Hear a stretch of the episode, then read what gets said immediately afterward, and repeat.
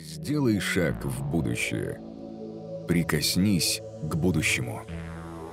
Изучай будущее. Здесь начинается будущее. Реформ. Winning the Hearts – Говоря о будущем, сложно игнорировать те картинки, которые нам предлагает кинематограф. Так или иначе, научная и, давайте согласимся, не совсем научная фантастика предлагает нам образы, которые глубоко врезаются в память и формируют наше мнение о перспективе. Иногда эти сценарии не самые комфортные. Вспомним культовый фильм «Матрица», где машины захватили власть над человечеством и сделали нас батарейками.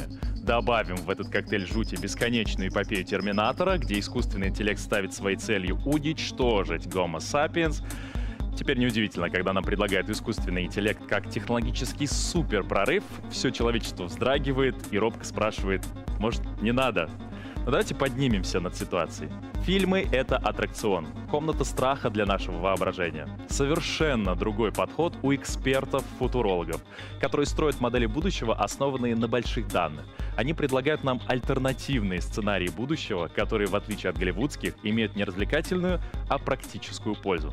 Буквально через минуту Андрей Потапов, Джон Суини и Ольга Бочкарева проведут практический интерактивный воркшоп по построению модели будущего.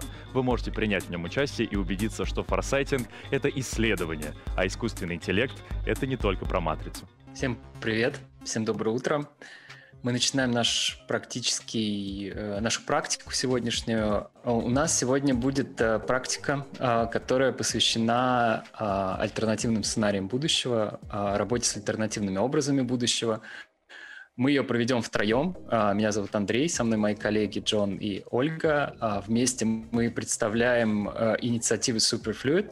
Мы создаем новую методологию взаимодействия и исследования будущего и э, в том числе на одной из э, э, разработок Джона Свини, да, которая называется Free Tomorrows of Post-Normal Times, мы сегодня будем вместе с вами практиковаться. Никто лучше Джона не расскажет про эту методологию, поэтому я буквально через несколько минут передам ему слово, а пока расскажу э, несколько технических деталей. Как у нас будет сегодня проходить практика? Первая, э, первая часть у нас будет посвящена, собственно, интро, вот она уже идет. После этого мы расскажем вам про теорию, про то, что такое uh, Post-Normal Times, что такое методология Free Tomorrows of Post-Normal Times. Uh, об этом, собственно, расскажет Джон. Uh, дальше мы расскажем вам про фрейм практики, на основании чего мы будем эту практику делать. Да, у вас будет очень-очень четкий фрейминг, чтобы вы э, могли практически по нему пройтись. После этого в течение 15 минут примерно, может быть, чуть больше, у нас будет индивидуальное практическое задание. То есть мы вам дадим задание, которое вам будет нужно выполнять внутри собственного пространства, да, где бы вы сейчас не находились. Надеюсь, вам комфортно и хорошо. А, во время, во время практической сессии вы можете задавать нам вопросы в чат, а, это могут быть вопросы как по методологии и по тому, как правильно подходить к заданию, так и более общие вопросы. Мы с удовольствием на них ответим а, за то время, которое у нас есть. И после этого мы проведем короткий чекаут, мы расскажем, какие у нас будут дальнейшие шаги, потому что на этой сессии наша практика не заканчивается. У нас будет еще а, одна активность. А, что вам понадобится для практики? По сути, любой инструмент для фиксирования мыслей. Самое простое – это ручка, бумага, карандаш и бумага. Если вам больше нравится а, цифровой формат, любой документ, э, доска в Miro, iPad, все что угодно. А, важно суметь зафиксировать собственные мысли и собственные идеи. И после, после нашего сегодняшнего, после, нашего, после нашей сегодняшней практики мы а, проведем еще одну сессию, которую мы называем follow-up. Да, в чем ее идея? В том, что мы, а, если вы захотите получить наш фидбэк на вашу работу, да, то есть сегодня вам предстоит поработать, да, это не просто лекция, вам нужно будет включить, собственно, собственно, креативное, творческое мышление, аналитическое мышление. И, естественно, вы, я уверен, многим из вас будет интересно послушать, насколько успешно вы справились с той задачей, которую мы перед вами сегодня поставим. А, так вот, такая возможность будет, а, и для этого вам нужно будет а, свою работу отправить нам, и мы выберем 10 лучших работ и их разберем. Но об этом я расскажу в завершении нашей сессии. А пока мы переходим, собственно, к теоретической части, которая вам поможет, э, поможет подготовиться к практике. И здесь я передаю э, слово Джону, Итак, ну, немножко а, про теорию. Давайте поговорим про теорию, собственно, как работает эта технология Free Tomorrows. И э, я бы хотел, может быть, э, особенно вот в теории Post-Normal Times, постнормальных времен, э, рассказать о том, как это будет работать. Вот, это 7-8 лет назад примерно мне очень э, посчастливилось встретить, э, встретить человека Зиада Садара, и вот мы с ним работали как раз над этой теорией, и э, я достаточно глубоко изучил эту методологию, поэтому сегодня как раз хотел об этом поговорить. Вообще, э, много из того, что я делаю, много из того, что я делаю, я вообще создание метода во многом, конечно же, было связано э, с моей университетской практикой в университете Гавайи. Как вы знаете, это один из лучших в мире университетов, который занимается изучением будущего, где я как раз и обучался. И во многом метод как раз отражает эту практику, вот, вот, а, и мое обучение в этом университете. То есть это такой альтернативный взгляд на создание будущего. Так вот, собственно говоря, а, я уже говорил, а, что я работал с ЗЕ вместе, да, и мы как раз создали этот центр.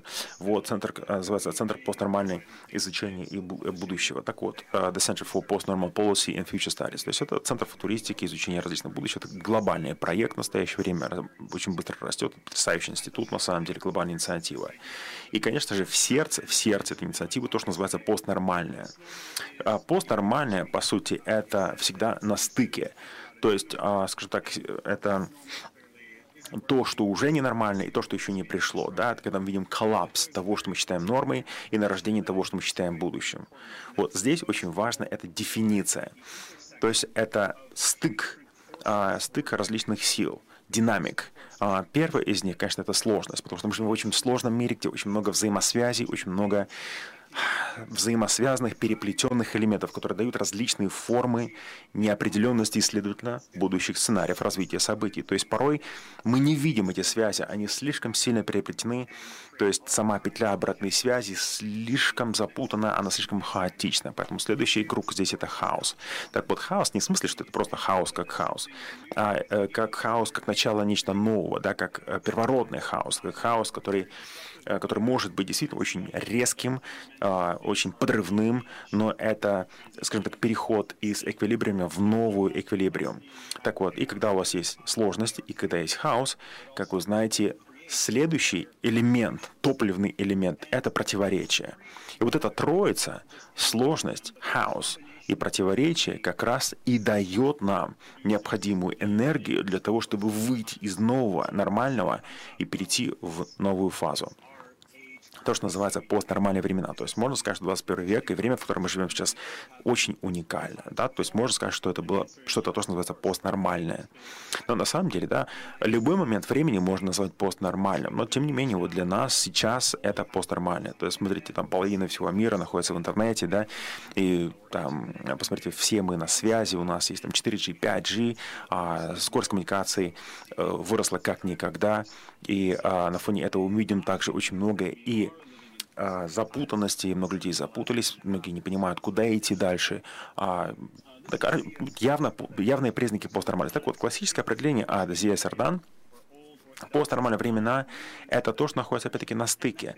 То есть на стыке, когда то, что традиционное, отмирает, а то, что новое, пока еще полностью не родилось. То есть когда все кажется бессмысленным. И тут очень важное определение. Постнормальное время – это когда вокруг все кажется бессмысленным, да, когда вещи перестают иметь смысл. Итак, а, вопрос в том, что возможно, а что нет. Так вот, вот здесь мы видим настоящее прошлое и мы видим расходящиеся стрелки.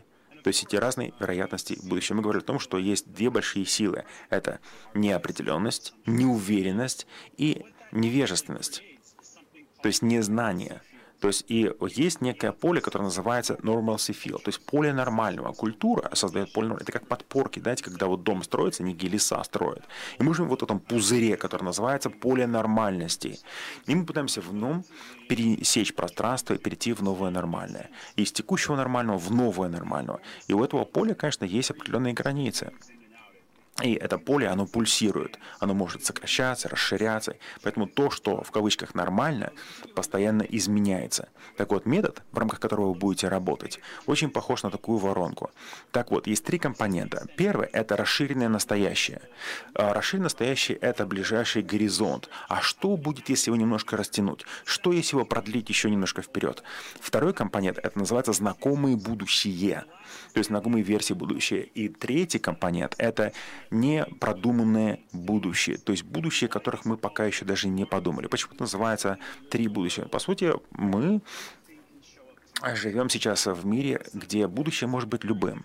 И, по сути, неудивительно, что мир вдруг в одночасье становится совершенно другим и непонятным. Поэтому мы живем в рамках вот этой воронки. И вы как раз на практике будете заниматься именно этим. Итак, Ольга, вам слово. Спасибо, Джон. Добрый день, дорогие друзья, наши уважаемые зрители, участники реформа. Я хотела бы представиться. Я Ольга Бочкарева, еще один участник этого замечательного Superfluid Futures экспертного трио. И моя сегодняшняя задача – это вместе с коллегами погрузить вас в практическое применение того теоретического материала, который блестяще изложил Джон.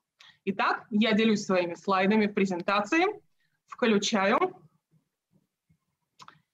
И для того, чтобы понять, как работают все три вида будущего, нам, конечно, потребовался бы, пожалуй, целый день. Но мы не располагаем таким большим количеством времени, поэтому мы с коллегами решили ограничиться на одном виде будущего, который наиболее ярко иллюстрирует то, что происходит с нами. И, конечно же, замечательно, что это происходит именно после презентации и общения вместе с таким замечательным режиссером, как Тимур Бекмамбетов, поскольку вы увидите очень много а, коннотаций. Итак, друзья, еще раз, почему мы выбираем именно Familiar Futures? Дело в том, что этот кластер наиболее яркий, наиболее репрезентативный и чаще всего встречается, когда мы думаем с вами о будущем. Что его характеризует?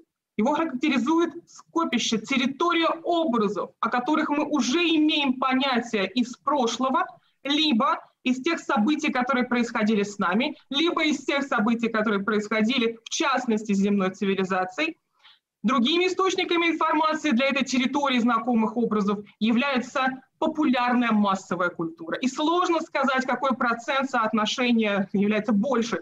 Чаще мы сталкиваемся в своих публичных выступлениях, что голливудские блокбастеры являются основным поставщиком таких сюжетов.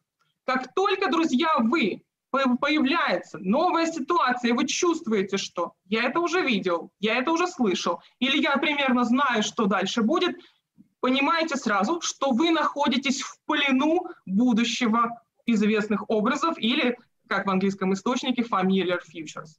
Итак, для того, чтобы проиллюстрировать, как мы находимся в этом плену и как можно с этим работать, приведу короткий пример.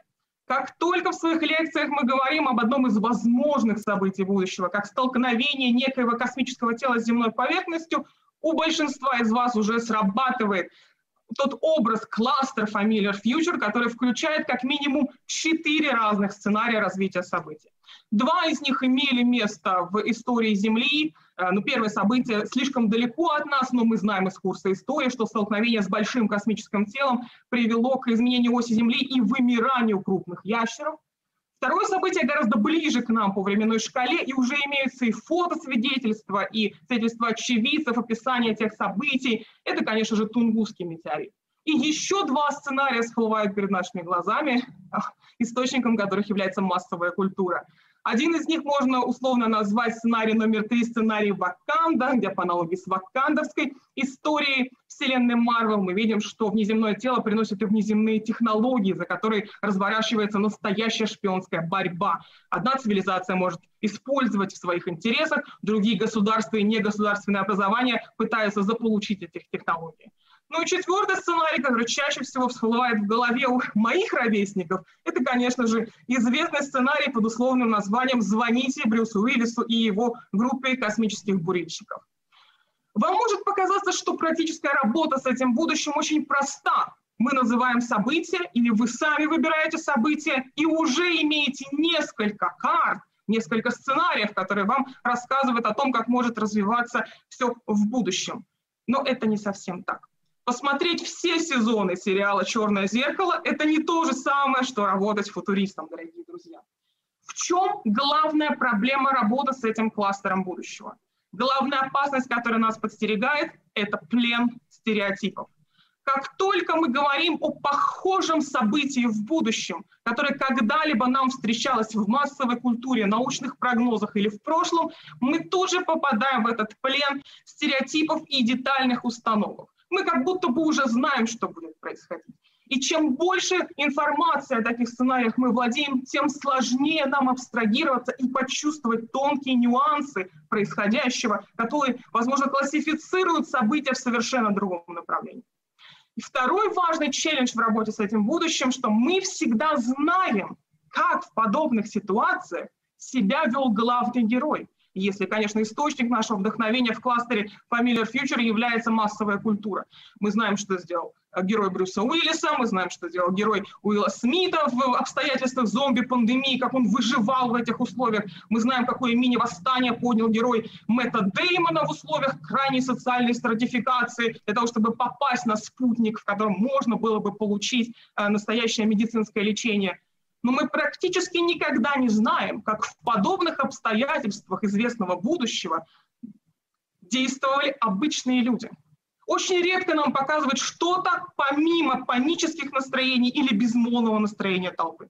Что делают кондитеры, что делают юристы, что делают трейд-маркетологи, что делают программисты в этих условиях. И это как раз то, дорогие друзья, чем мы сегодня предложим вам заняться. На первом шаге упражнения вам нужно будет выбрать для себя индивидуально тот самый знакомый образ будущего, который вам ближе всего. Возможно, это те обстоятельства любимого блокбастера, в которых вы всегда хотели оказаться. Не стесняйтесь, фантазируйте. Выбирайте из кинофильмов, из литературы. Возможно, вы копнете глубже, и у вас есть на столе в прямом доступе некий научный прогноз, например, всемирного слета климатологов, который прошел не так давно в Дубае, и вы почерпнете информацию оттуда. Возможно, вас вдохновит события из прошлого. Выберите себе такой сценарий, такую картинку. И на втором шаге, на втором упражнении в этом практикуме постарайтесь для себя объяснить и рассказать, как изменится конкретно ваша жизнь, ваша профессия, ваш бизнес в тех обстоятельствах жизненных, в которых вы находитесь сейчас. Вы не главный герой, но вы главный герой своей собственной сценарной жизни. Что для этого нужно будет сделать? Возвращаясь к краткому примеру. Если вы, предположим, юрист по гражданскому правоприменению или по корпоративному праву, и вы выбираете для себя обстоятельства жизни столкновения вот с тем самым астероидом, про который мы с коллегами решили вести вам повествование в качестве примера, подумайте над тем, какие пассивные действия могут происходить вокруг вас. Возможно, очень много людей будет вынуждено написать свою последнюю волю, и количество клиентов ваших сегодняшних или возможных, которые будут обращаться к вам за оформлением юридических документов, связанных с волеизъявлением, возрастет просто с геометрической прогрессией. А возможно, вы юрист по корпоративному праву, и у вас будет активная часть вашего сценария, когда вы решите предложить своей компании или государству, или тому частному бизнесу, для которого вы работаете, оформление юридических прав на падающее космическое тело, зная примерно, где оно по прогнозам ученых упадет. И все продукты жизнедеятельности этого тела, конечно же, попадают автоматически в собственность. Подумайте над тем, как может сложиться ваша жизнь в данных обстоятельствах. И мы приглашаем вас к упражнению. Да, Оль, спасибо. У нас будет 15 э, минут на выполнение упражнения. А, мы можем начинать сейчас. Выбирайте образ, который вам кажется максимально интересным и релевантным для вас. А, вспоминайте, кто вы, в чем ваша идентичность. Листочек бумаги, ручка и вперед. А, коллеги, всем привет. А, Андрей, Джон, Ольга, привет. Всем привет. Я присоединяюсь к вам. Давайте я буду таким репрезентативным образом человека, который впервые в своей жизни начинает заниматься исследованиями будущего. А, я, соответственно, вот э, вам задаю вопрос от лица наших э, потенциальных исследователей. Что конкретно нужно сделать? То есть у меня есть лист, у меня есть, предположим, ручка, карандаш и все остальное. Я для себя выбираю условно вариант, э, который вы предложили, там, инопланетяне присаживаются на на планету Земля. И делают они это условно где-нибудь в Ульяновской области. И я для себя э, рисую какой-то сценарий, как дальнейшее будет э, разворачиваться а, будущее. Вот меня интересует горизонт будущего, который я должен для себя выбрать. Это год, 5, 10, сотни лет. Как мне определиться? Угу. Оль, наверное, тебе в первую очередь вопрос. Да, Ярослав, еще раз приветствую, рада увидеться, даже приветствовать нашу аудиторию еще раз. Да, важный момент, поскольку мы говорим об обстоятельствах вашей жизни, дорогие друзья, поэтому берите оптимальный горизонт вашей собственной продолжительности жизни. Вот такой, как вы есть сейчас, вам 20 или 30 или 45 лет, и попробуйте от этого горизонта оттолкнуться, какие действия до конца жизни вы совершите в предлагаемых обстоятельствах фантастического сюжета. Угу, хорошо. А если мы говорим, собственно, про э, сценарий будущего, чем этот сценарий будущего может отличаться, скажем, от, э, от простой фантазии? Как я могу понять для себя, например, что это какое-то исследование, что это не просто результат моих каких-то рефлексий прошлого на будущее, а это что-то, ну, что-то подкрепленное, потому что получается, что я и любой человек может э, стать э, а, футурологом, исследователем будущего, не имея для этого никаких компетенций. Нужно иметь какие-то компетенции или компетенции не нужны? Отличный вопрос. А, я бы его переадресовал Джону, и я попробую перевести. John, so what would be uh, the difference between like the fantasizing of the future right? Да, Джон просто, в чем будет разница, может быть, между фантазиями и вот реально все-таки профессиональным футурологом. Потому что, в принципе, любой человек, да, может, там, не знаю, на фантазии сказать, о, я футуролог, правда, без каких-либо компетенций. В чем разница между нами и теми людьми, которые просто фантазируют? М? Как вы думаете? Потому что есть, как скажем так, профессионалы футурологи, а есть, скажем так, любители. В чем разница? А, это большая проблема, да, я согласен с вами, потому что э, здесь на самом деле это не закрытый клуб. Конечно, что есть, а сейчас футурологов, не знаю, куда ни посмотри, везде футурологи в этом смысле. И здесь, наверное, дело не в том, что у вас там есть какие-то профессиональные там навыки или сертификат того, что вы футуролог и так далее. Дело не в этом. А вопрос в том, что вы должны показать, что вы используете определенные процессы, методы, инструменты, да, что у вас есть системный подход. Разница между полетом фантазии и тем, что мы делаем в системности подхода. Возможно, вы создадите новый метод, да, метод, который будет использоваться потом в будущих исследованиях. А поэтому я думаю, что вот разница основная именно в этом. А потому что вы можете там заниматься там просто э, фантазиями, не знаю, там покурить там травку и там вот, пожалуйста, вам фантазии. Но есть системный подход. То есть это системный подход. Это то, что Super Forecasters, есть такая книга.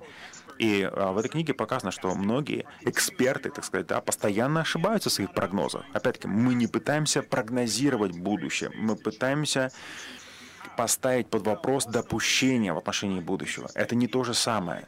Опять-таки, меня интересуют все идеи о будущем, будь то общественные, государственные, частные, от какого-то конкретного лица и так далее. Вопрос в том, как бы, как соединить точки, да, и понять, в какую версию будущего они придут. Понимаете, потому что, с одной стороны, у вас должен быть системный подход, научный, исследовательский подход, потому что это все базируется на данных, но а при этом, конечно, вы должны также синтезировать те идеи, которые приходят вам в голову. Could I just uh, get involved blend, into the discussion in English, please? Uh, можно попросить наших переводчиков переводить? John, I've got конечно. a question following your answer. Хорошо, I mean, в таком случае uh, у меня uh, следующий вопрос. Sure вот, а, вот, вот, вот, понятно, что это все экспериментальный процесс, но как экспериментировать с будущим? Вот это мне непонятно. Нет, слушайте, а, смотрите, мы постоянно экспериментируем, хотите вы или нет, но всякий раз, когда у вас в мозгу какие-то сценарии крутятся, вы всегда экспериментируете. То есть, по-моему, я вчера, я не знаю, говорил я об этом или нет, но, и, кстати говоря, это нейронаука. Всякий раз, когда вы думаете о будущем, что бы это ни было, да, то есть э, и ученые это видят, что у нас включается определенный регион мозга. То есть мы постоянно используем определенные слои памяти, когда мы думаем о будущем. Это часть, то есть это бэкап некий. Но поскольку мы, эм, поскольку существует, может быть, там наносекундная разница между, а, сказать, а, зрительным нервом да, и мозгом. То есть вы знаете, да, что на самом мы видим перевернутую картинку. Поэтому, по сути, а мы видим будущее немножко искаженно. То есть просто мозг на самом деле все еще заканчивает перерабатывать то, что нам показывают глаза, и мы постоянно как бы подгружаем будущий образ и прошлые образы. Да, в частности, мы так видим, да, мы постоянно подгружаем а, текущие образы, которые у нас уже есть в голове, и то, что мы видим глазами. Поэтому такой, это комбинация комбинация вот, информации, которая приходит из настоящего и будущего, э, и из прошлого. То есть и, вы на самом деле, может быть, не, даже не задумывались об этом, но вы постоянно экспериментируете. Всякий раз, когда вы мечтаете, видите сны, да, просто в течение дня, когда вы думаете о чем-то, э, это происходит постоянно. Вот другое дело, что, конечно, есть пределы того, о чем мы можем думать, поэтому давайте будем использовать и доступный нам процесс для того, чтобы ставить под вопрос наши мысли. Так вот, а, в этом и суть этого упражнения, как раз взять знакомые виды будущего, да, и сделать это, может быть, с другими людьми. А потому что, да, вы можете это делать индивидуально, но лучше всего мы учимся, когда мы учимся в группе. Ну что ж, понятно, хорошо. И спасибо вам большое за ваш ответ. Э, Ольга, вам вопрос э, от наших зрителей. Э, напомню, что вы можете писать в наш телеграм-чат. Пожалуйста, уважаемые зрители, ставьте хэштег UA. По ним мы отбираем вопросы. Мы работаем в прямом эфире, поэтому вы можете задавать вопросы, а они сразу попадают ко мне на планшет. Итак, вопрос. Чем черные слоны отличаются от черных лебедей? И здесь мы говорим, конечно же, не про фауну, а, конечно же, мы говорим про терминологию. Могу я вас попросить разъяснить для тех, кто не знает, что такое черный лебедь, черный слон и в чем их отличие. Оля, наверное, это вопрос к тебе снова. С удовольствием, друзья. Это один из моих любимых вопросов, посвященный теории Post-Normal Times. Одна из ключевых характеристик этой замечательной современной теории в том, что она вводит понятие трех темных животных. Dark animals — это черные слоны, черные лебеди и черные медузы. Если о черных лебедях нам уже известно с легкой руки Насима Талиба, то о черных слонах, которые впервые появляются в теории Post-Normal Times, известно гораздо меньше как о явлениях. Так вот, что они характеризуют? Характеризуют те события и явления нашей жизни, которые совершенно точно были предсказаны, их масштаб носит катастрофический порядок, они непременно произойдут, но работать с ними чрезвычайно тяжело, потому что никто не хочет брать на себя ответственность по усмирению этих животных.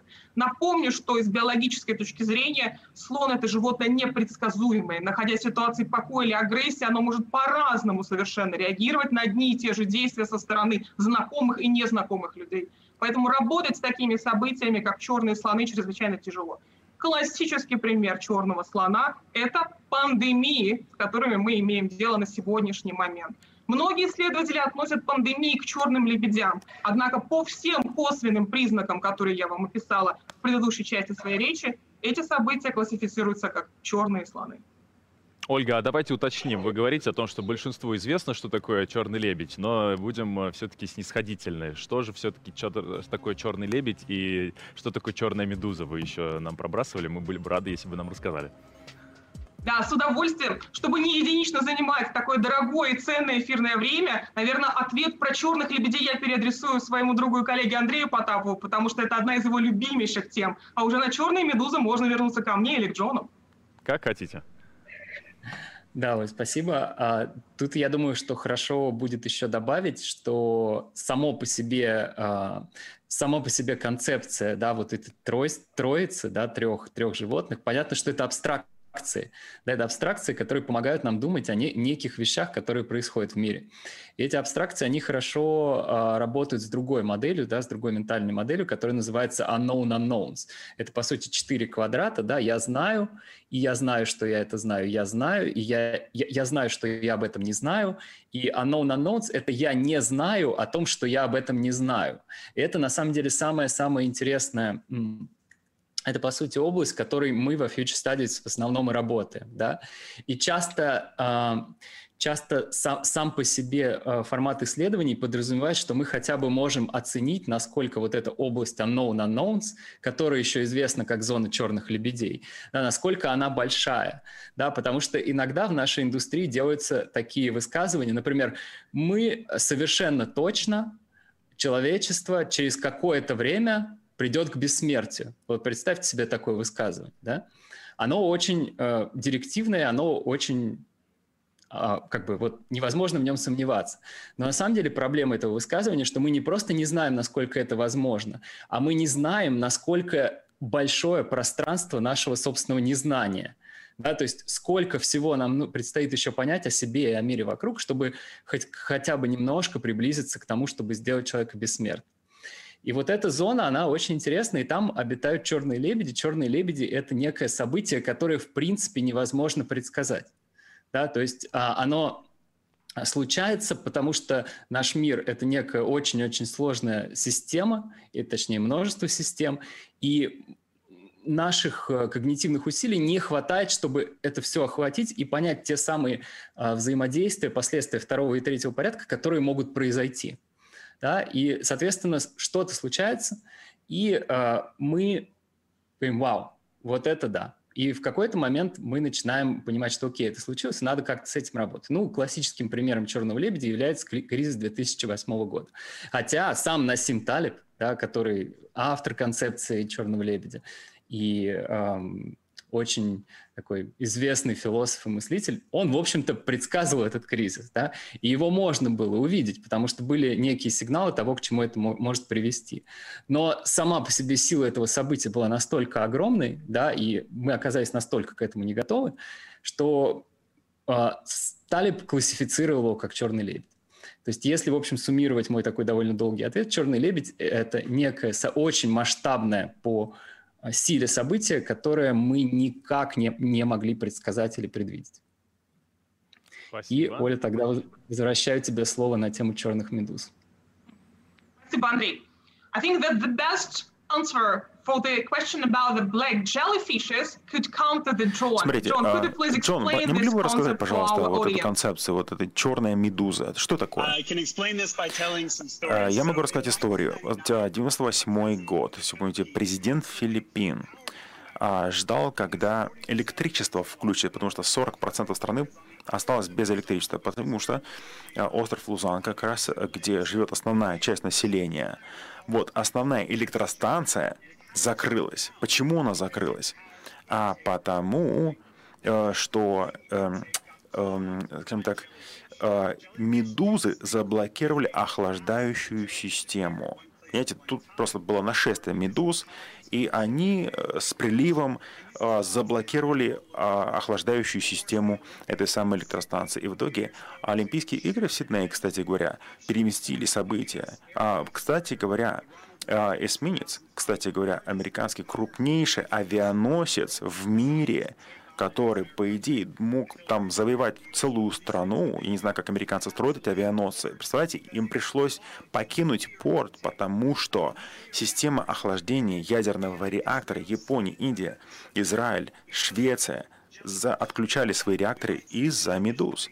Понимаете, скажут, да подумаешь, медуза, да, ты как, ну, у кого какое прикольное животное, да, но когда что-то маленькое растет, да, становится массовым, вот это называется эффект а, черной медузы. Да, это такие маленькие вещи, которые масштабируются, да, и это положительная петля обратной связи. И тут бабах.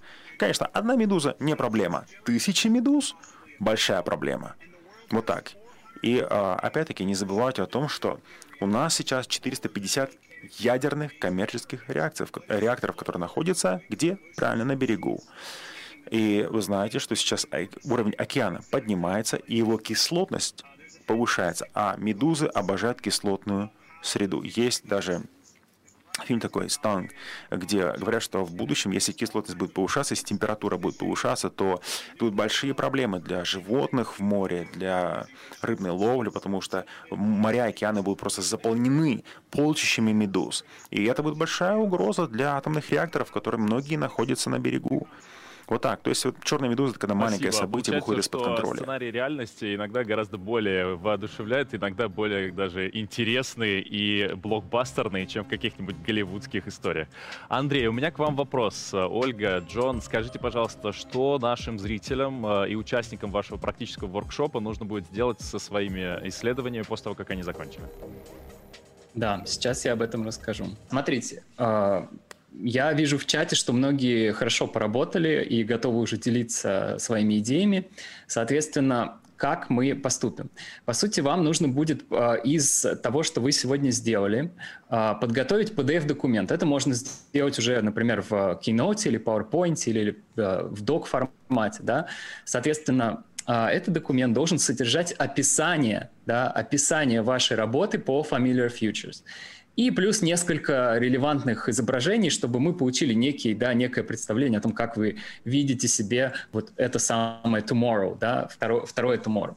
Вы также можете сделать все три tomorrows. А, в чате мы с вами поделимся книжкой, которую Джон, а, Джон является одним из авторов этой книги, она называется Post-Normal Reader, и там собраны несколько работ по теории Post-Normal Times, чтобы у вас был теоретический материал, да, более подробный, чем мы успели а, рассмотреть на этой сессии.